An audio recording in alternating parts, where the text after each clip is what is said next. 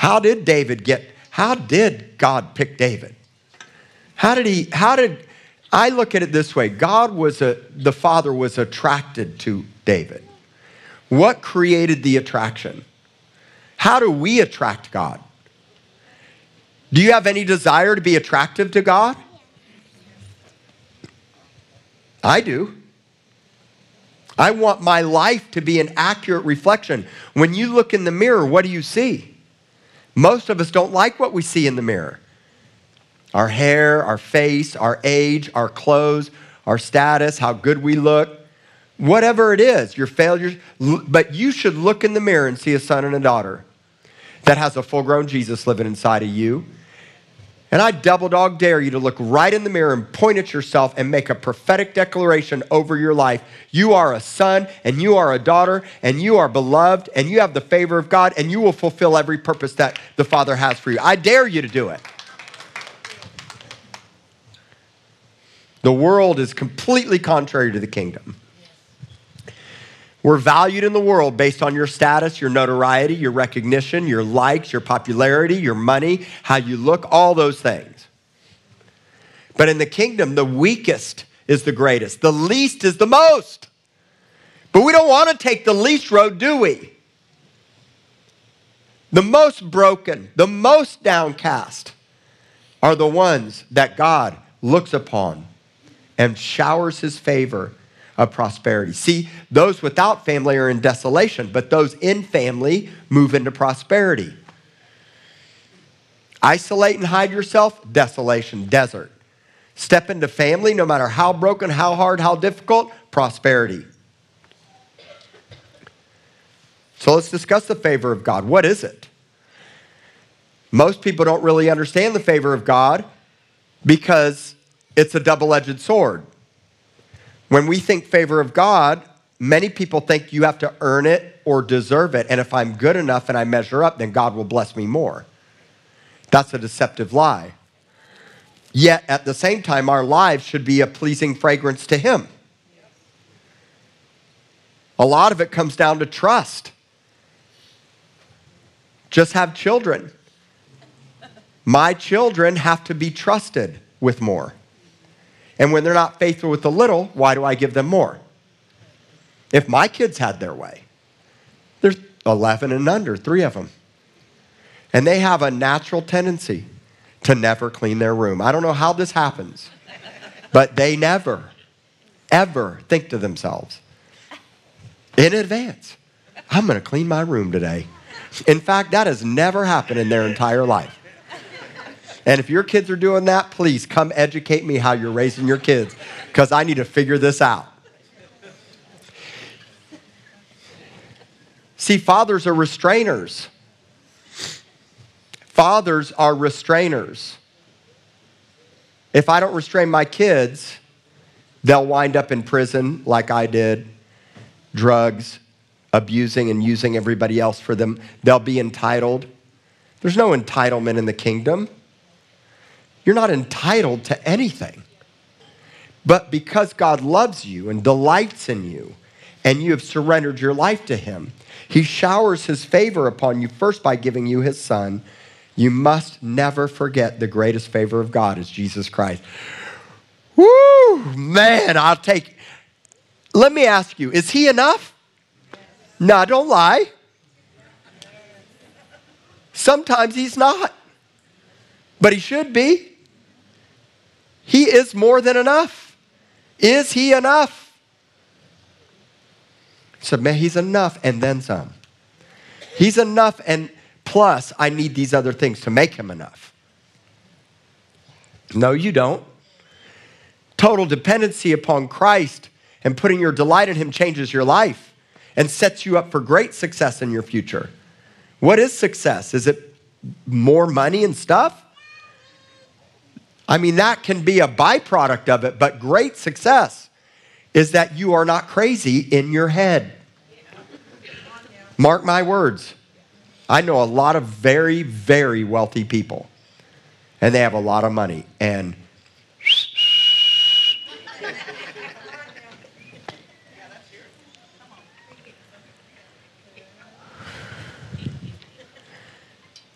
We have such a, a skewed idea of God's favor. But let me break it down for you. The favor of God's best described as his delight and love towards you. And that he demonstrates that delight in various ways because he favors you. Stop just looking at the breakthroughs of your jobs and your money or even your family as that. Those are all part of, can be part of it. I want the favor of God for my wife, my kids. I have no greater cry in my life, none, than that my kids would serve the Lord. And the best thing any of you can ever do for me, more than anything, is to love God with all your heart, mind, soul, and strength and to be flamed on and on fire and never compromise and have a healthy marriage, healthy kids. You can't give me a better reward. There's no greater reward for me than for you to flame on spiritually. The favor of God is his tangible approval. It's tangible. This is tangible to me. You are tangible. I can touch you. You're here. I couldn't, that couldn't happen in my best day. I'm not that good. You followed the Spirit. It's true. It's true. You followed the Spirit. You honored the Lord, and here you are. It can be seen everywhere around you if you look. The, the favor of God's everywhere around us if we look. His creation. For me, I see the favor of God in trees, birds, the ocean, fish, oil, the process of getting oil, babies and the processes of babies being birthed, the stars, the sky. When you lose your wonder, you lose your hunger. I am fascinated by God. You should be wondrously fascinated by God. I see the favor of God in the fact that you were even born to your mama. God picked you and you were fearfully and wonderfully made in your mother's womb. I see the favor of God in the fact that you are uniquely you, your eye print, your teeth, your fingerprint, and your DNA. No one else on the planet has it. 300 million plus people. That's the favor of God. That He birthed you into this world for such a time as this. I see the favor of God in family, children. I see the favor of God through all kinds of blessings in our life. God favors those who delight in him and desire to be with him. Let's look at Isaiah chapter 66. The Bible tells you exactly how to obtain God's favor. The verse before this talks about the fact that if we think we're going to build God anything, we are deceived because God doesn't actually need you to build him anything. It's as if, God, I'm going to do something for you that you can't do for yourself. And he's like, Hasn't my hand made all these things? And so they came into being, declares the Lord. But look at this part right here. These are the ones I look on with favor. Who are they? Humility. Let's just start there. You want to lose, the fastest way to lose the favor of God is pride. Doesn't mean he doesn't love you. Doesn't mean he doesn't care about you, but pride, arrogance, stubbornness, haughtiness, disobedience to keep doing it your own way. Stop. For the love of God, please, beloved, stop being prideful. Be broken, take the low road, stay deep underwater, and be dependent upon Him. Those who are humble and contrite, what does it mean to be contrite? My favorite definition of contrite is a recognition of my depravity. And guess what? I'm contrite right now. Most days I feel like I'm a total mess. Most days I feel like I'm barely coming up for air. So many days it feels like, Lord, what's happening? There's days and times where I wonder, God, where are you? What are you doing? And why is this happening? But see, being contrite is a remembrance of where you came from.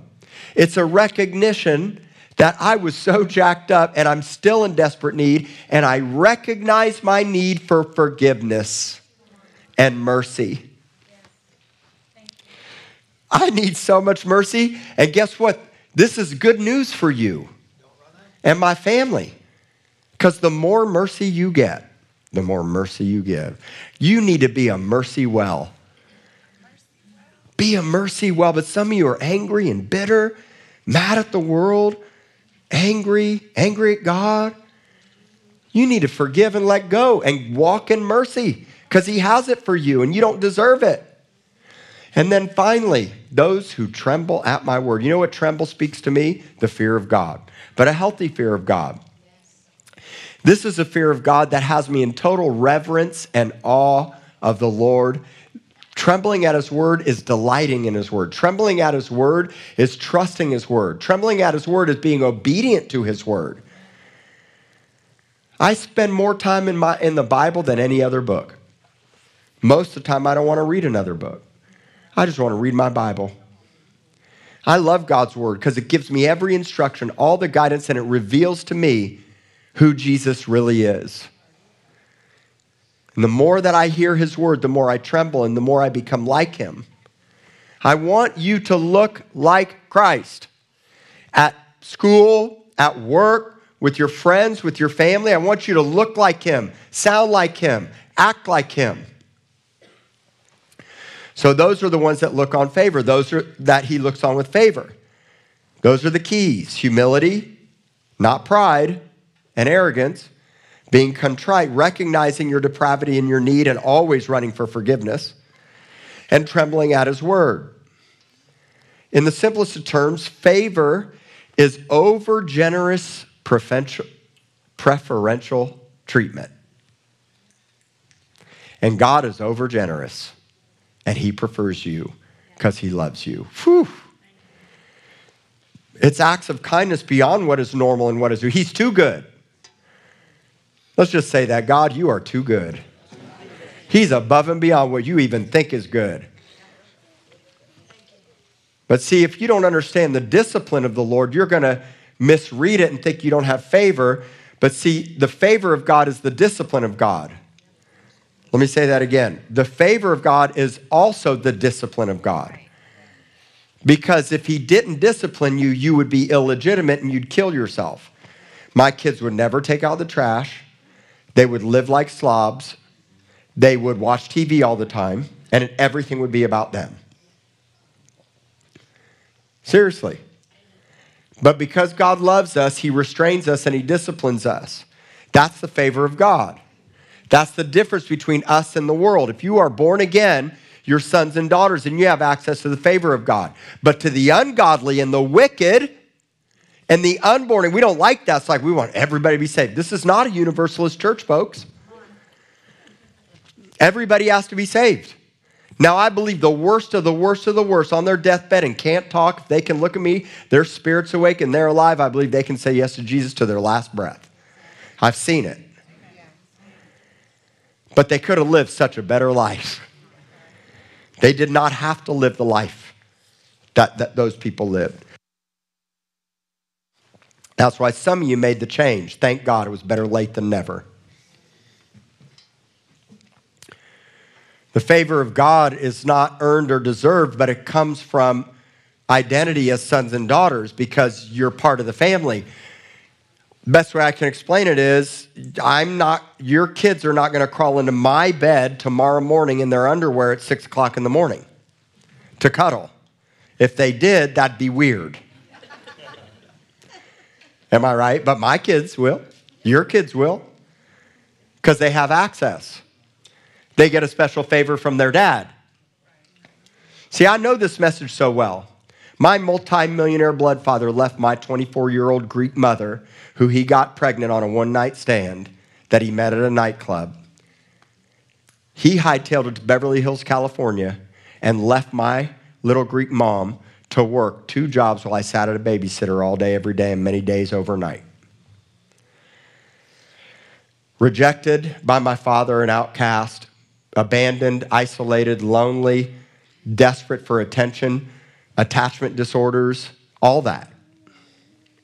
I know that. And because I know it well, when people walk in this room and have it, I recognize it and can help them because I have history with it. But what I want to say to you again, like I said last week, your story doesn't have to be my story. Every single one of you was an orphan. You might have thought you were good, but God doesn't call any of us good. Even when they tried to call Jesus good, what did he say? Why are you calling me good? If anybody could have been called good, it was Jesus. But what did he say? Only my Father in heaven is good. God doesn't want you to be good, He wants you to be spiritual. He wants you to be wind driven. You don't have to measure up and perform for God. My son doesn't have to perform for me. Does, do I have expectations for him to work, learn a work ethic, and get, get up, and not be lazy, and go take out the trash or feed the animals or go get the trash cans from the road? Or soon it's going to be mowing and weed eating, which I can't wait for. because he has to be taught. Fathers are restrainers that teach their children work ethic and break that entitled orphan spirit. So David learned it. He learned it by getting a new dad. See, that's another thing. If you were abused, nearly beat to death by your dad, and you went through hellish, nightmarish, militant, abandoned situations with your dad, there can be a synaptic disconnect with the Heavenly Father. It can be so hard to see God as good. Because the only narrative I have is my dad that abandoned me, or beat me, or left me. I just feel the Lord on that. That's why he's a father first. There's no greater attainment in the kingdom than father and mother. Forget the titles. I mean, they're there for a reason because they identify a nature, but the greatest nature is the nature inside of you of a dad you never had. And when you're a single mom or a single father, you got a heavenly father. And that heavenly father can fill every void and every space inside of your life. He's not abusive, he's not mean, he loves you and he cares about you. And when you couldn't do it, he did it. When you were in the midst of your sin, while we were in darkness, God sent his son. Woo! That's the favor of God. So, what do we want more? You want my favor or God's favor? Now, you can want both, both is okay. But who's first? Look at Second Chronicles 16 9. The eyes of the Lord are always looking. They're always looking. They're looking all around the earth. The eyes of the Lord are always looking. The eye of the Lord is this close to this church. Don't kid yourself. He's this close right now. I can't tell you about other ones. I'm just going to tell you, I know He's here. And I think anybody that has a heart and desire for the Lord, God is close to. But notice, what's He looking for? He's looking to show Himself strong to those whose heart is loyal. If we could just find a loyal man and a loyal woman, where does our loyalty lie? Does it lie to our careers, our stuff? When Jesus sent out the servants to the highways and the byways and to invite them to the banquet, remember that story? What did they say?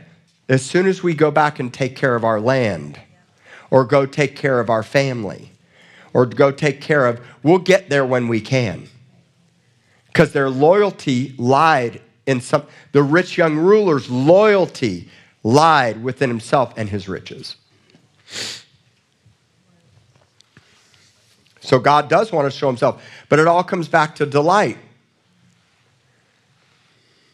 But God doesn't support dysfunctional lifestyles.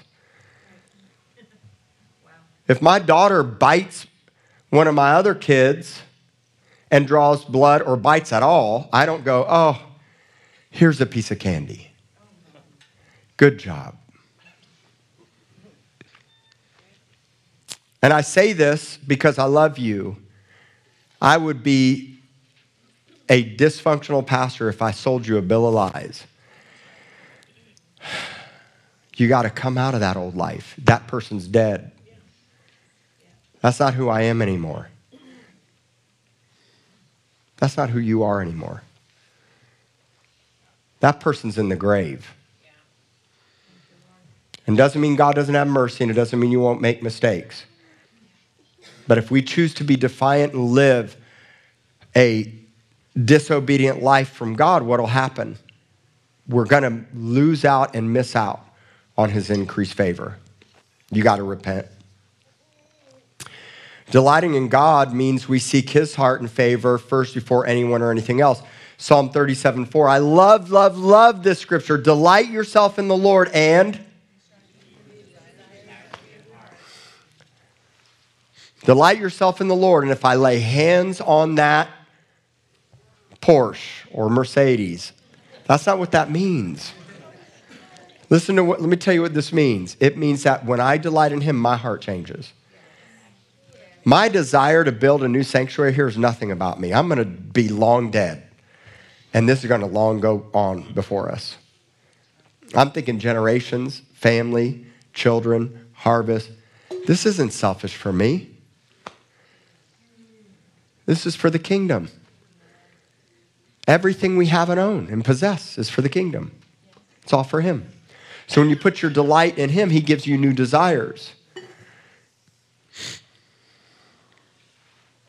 Mary found favor with God at about 14 years old. Luke 130 says that Mary found favor with God. How? Because at a young age, if you read the Song of Mary, it shows you what she knew and what was inside of her heart. So, because of her loyalty and faithfulness to God, look what it says you have found favor with God.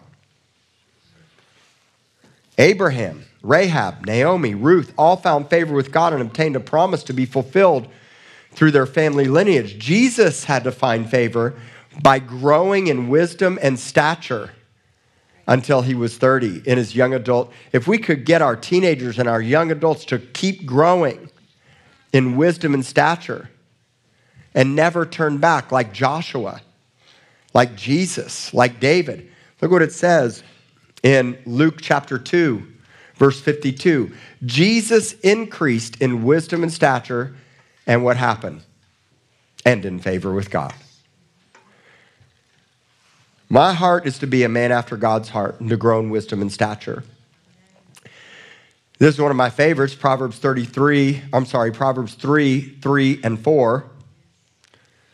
I love this so much because there's a lot of us that love necklaces. When I think about necklaces, I think about status symbols gold, big chains. Man, did I have big gold chains with my name in the 80s? I had my name with a mullet. I mean, I was a rockin' 80s.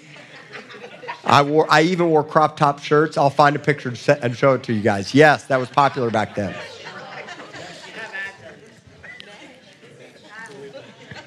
I didn't do the mesh shirt. No, I did not do the mesh shirt. What's around your neck?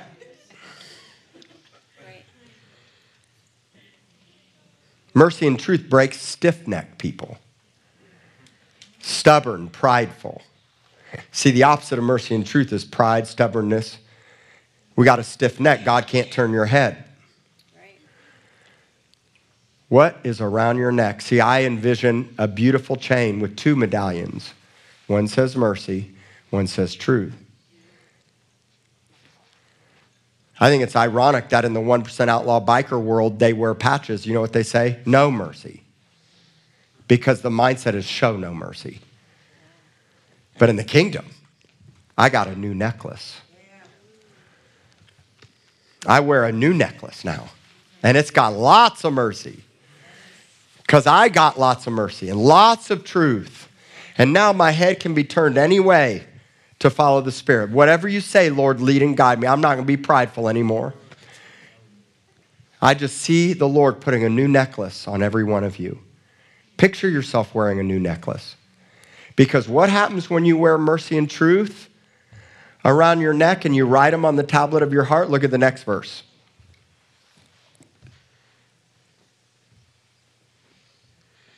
Two kinds of favor, beloved. You get favor with God and high esteem with men. Woo! You don't think God can't open the door with people? Yes, He wants to give you favor with men. But first comes favor with God. Because when you have mercy and truth around your neck, God says, I can trust you. So when the 400 outlaws came to the cave of Adullam, David could be trusted with their hearts. What outlaws are following you? What distressed, discontented, indebted people are following you? And if there's none, guess what? Stay at Rock City. There's plenty to be found. Seriously. Stick around, get plugged in, get involved, use your gifts. Serve someone. The fastest way to get out of our own hurts and dysfunctions is to extend a hand to someone else. You know how many times I prayed or given to somebody and God's pleasure and favor poured out on my life and I started crying and He healed my heart even more than them? You know how many times in a prayer line I went to pray for somebody? I'm the one praying for them, bawling my eyes out while they're going like, what's the matter with you? Because I'm getting healed while I pray for them. Serve someone. Get activated. Get involved.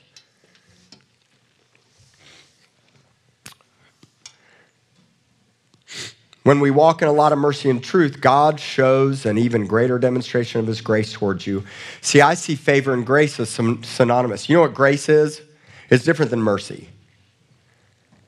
It's similar in that you don't deserve it, but what it really means is God breathes wind in your sails and gives you an ability to accomplish something. You can't do anything without grace. You can't even be saved without grace. God knew you couldn't save yourself, so He had to give you the grace to get saved. Isn't that crazy? That's the ultimate good news. You can't do one thing without the grace of God. And then you walk in faith, saved by grace through faith. And grace and faith, Hebrews 11 6. Oh man, do I love that scripture. Without faith, it's impossible. Say impossible to please God, but with faith. Woo! we put our trust in God no matter what we face. I walk by faith, you walk by faith and not by sight. Stop being moved by what you see. Sight is the enemy. Because sight brings fear. Say, oh, well, fear is the enemy of faith. No, first is what you see, because if you don't see right, you'll get a skewed picture of what God's saying and doing, and you'll fall into fear. We walk by faith, and it moves the heart of God.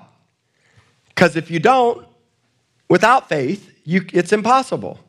But when you believe, the fastest way to get the favor of God is to believe. And you know what believe means? Believe just doesn't mean I give a verbal adherence to being a Christian. That's probably hundreds of millions of people that claim to be Christians. They're believers and they may make it to heaven, but I don't want to just make it to heaven. I don't want to just stamp your passport. Wouldn't it be funny if every time you walked in, I, I stamped your, oh, you believe? Stamp, stamp, stamp. But real believers are disciples. Believers will make it to heaven, but disciples bring heaven to earth. Listen, it's heaven, it's heaven now. Woo! Shaka. Everybody say shaka. Come on, you guys, lighten up. Listen, it's one o'clock in the afternoon, my second time preaching. I'm to, I am in the trenches, and the leaner and meaner you get in the trenches, oh, you're so afraid of failing. Stop being afraid of failing. Trust God, and you're to fail, but you pick yourself back up again. And you see, David, even though David, you'll see here in a minute where it says he'll do my will all the days of his life. Did he? No, because he made mistakes. But what was God's will? Repentance.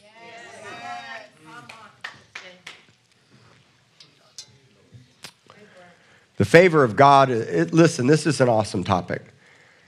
I could just keep talking about this topic. But now I'm going to take you back to David. Why am I talking about the favor of God? Because if we're going to really understand King David's life, you need to understand the favor of God.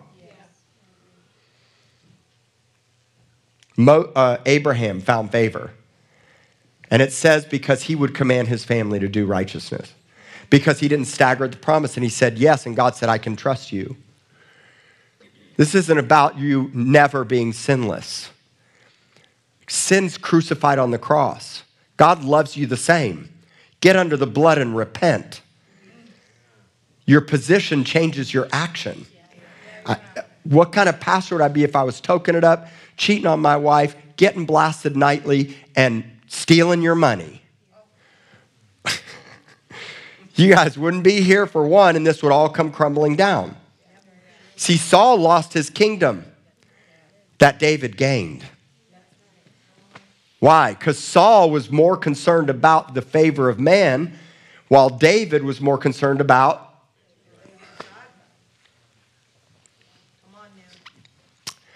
Acts 13 22. This is the story of Saul. By the way, let me recommend a book. If you have not read The Tale of Three Kings by Gene Edwards, every one of you needs to buy it. One of the best books, it's in my top five. It's written in theater style and it's all about three kings David, Saul, and Absalom. How we trust God every day of our life instead of trying to cut the hem of Saul's garment. Or I call people out of Saul's and not getting healing from our Saul experiences. So when Saul, when he had removed Saul, he raised up for them another man. His name was David as king. And he gave a testimony and he said, I have found David. I found David, the son of Jesse, a man after my own heart who will do all my will. Now, he called him a man when David was a young teenage boy. Because God knows who you're called to be. If we could just see in each other what he sees in them. I have nothing to preserve. Nothing. If he's to take my place one day, he can have it. If you're to take my place, you can have it. I'm not out to protect anything, I'm out to give it all away. How did Jesus and the Father and the Holy Spirit decide in three years he would die? Because if I was in charge, I'd have made it like a, at least give him till 60. Seriously. And when he died, everyone was a mess. Three years of training? We'll put people through 20 years of training in our churches. He was a, Jesus left some messy people by design. You ever thought about that? Three years. What?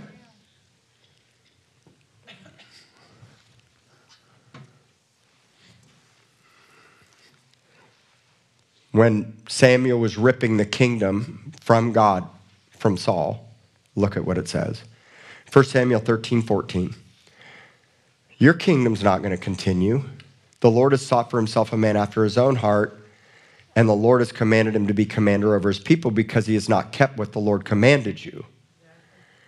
So, Saul, due to pride, stubbornness, low self esteem, insecurity, and seeking the favor of man, lost his kingdom pride. But brokenness, humility, trust. David got his start in a field, and then he had to overcome his own family dysfunction. You're an illegitimate child, you were conceived in sin, and in your family line are the Moabites. God is a respecter of person, you're out. That's a lie. God is no respecter of person, and every single person has access to Christ and the favor of God. And David overcame it. He still battled it. I mean, many times in the Psalms we read him manifesting, but God will take your complaints. 32 of the Psalms are open complaints to God. Complain if you want, just give it to Him, but stop complaining to one another because you will defy a generation. You'll be dis- you will disgrace a generation and be disloyal to a generation. Whew. And I'm going to leave you with this. What did the distressed, the outcast, the indebted, and the discontent need? They needed a father. Because their king was a prideful, arrogant king. The one they were trusting could not be trusted. And they had nowhere to go. See, they had the orphan spirit. One of the greatest telltale signs of an orphan spirit is depression, anxiety, worry, fear, doubt, distress, discontent. And look, we all battle it. I'm not beating you up. It knocks on my door, and I have to fight the good fight of faith against it every day. But I don't let it take up residence inside my head. I am not a depressed, discontented, discouraged, indebted pastor. And I don't want you to be that way. You are sons and daughters of the living God. Get your head up, pick yourself up, stand firm, and step into the army and the promises of God. Because those mighty men were once orphans and they needed a captain. Oh, my captain. Jesus is the captain of our suffering because he suffered for the joy set before him. You have a new king, you have a father. You're not orphaned, you're not alone, you're not abandoned. You have the favor of God on your life because he delights in you. I don't care where you live, what you've done, and what you burned down, and it's never, ever, ever too late. And those orphan 400 men that showed up at that cave were full scale orphans when they got there. And through David's life, we're going to follow the journey of his life in the weeks to come. Of how David would take this ragtag, motley crew of people and turn them into sons. That's what we're, where we're going in this church. This is a church of mighty men and women. Get past the offenses. We are all fighting the fight. We're all in the trenches. We're all, in fact, I think God designs that most of the time you're going to live underwater. And you're like, I want a smooth sailing. Sailing takes me away to where I've always wanted. Yeah, please, Lord.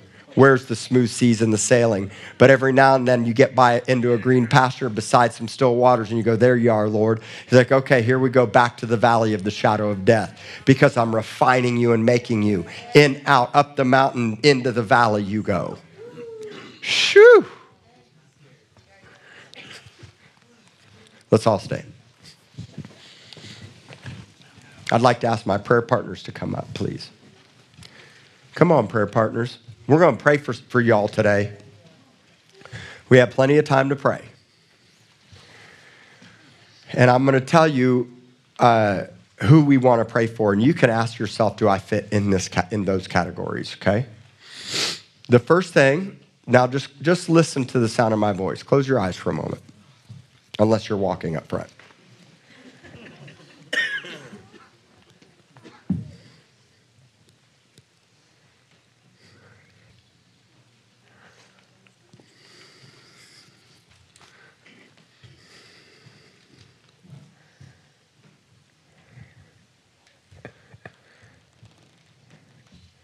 You're not an orphan when you're born again. You are not an orphan.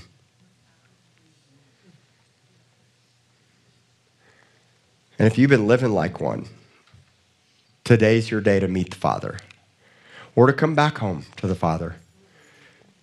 I don't care how many times you come up to this altar, you just keep coming.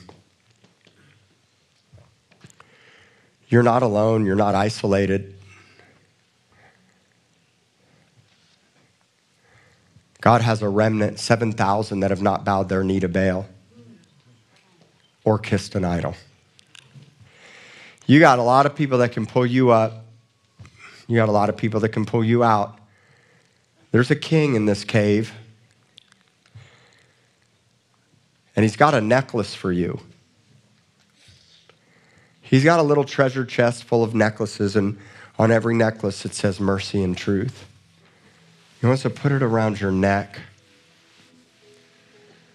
Adorn us, Lord, with mercy and truth today. If you've been living like an orphan, afraid, distressed, discontent, and in debt, come up here and let somebody pray for you. If this message was for you, get up here and let somebody pray for you. If you're tired of running, and you need safety, get up here. If you're hurting and broken, come up here.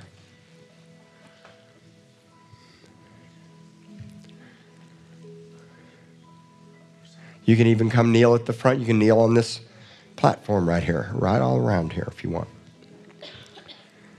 Don't take home that thing you brought in fear, worry, distress, doubt. There's a father here today, a dad you never had, a good father. He's a good, good father. He's a good father. And his glory is in your story, son. His glory is in your story, daughter. He takes people just like us and turns us into mighty men and women. And today, his favor is available through the blood and through the cross. If you're watching and listening online, just repent. Maybe, maybe kneel down on your knees.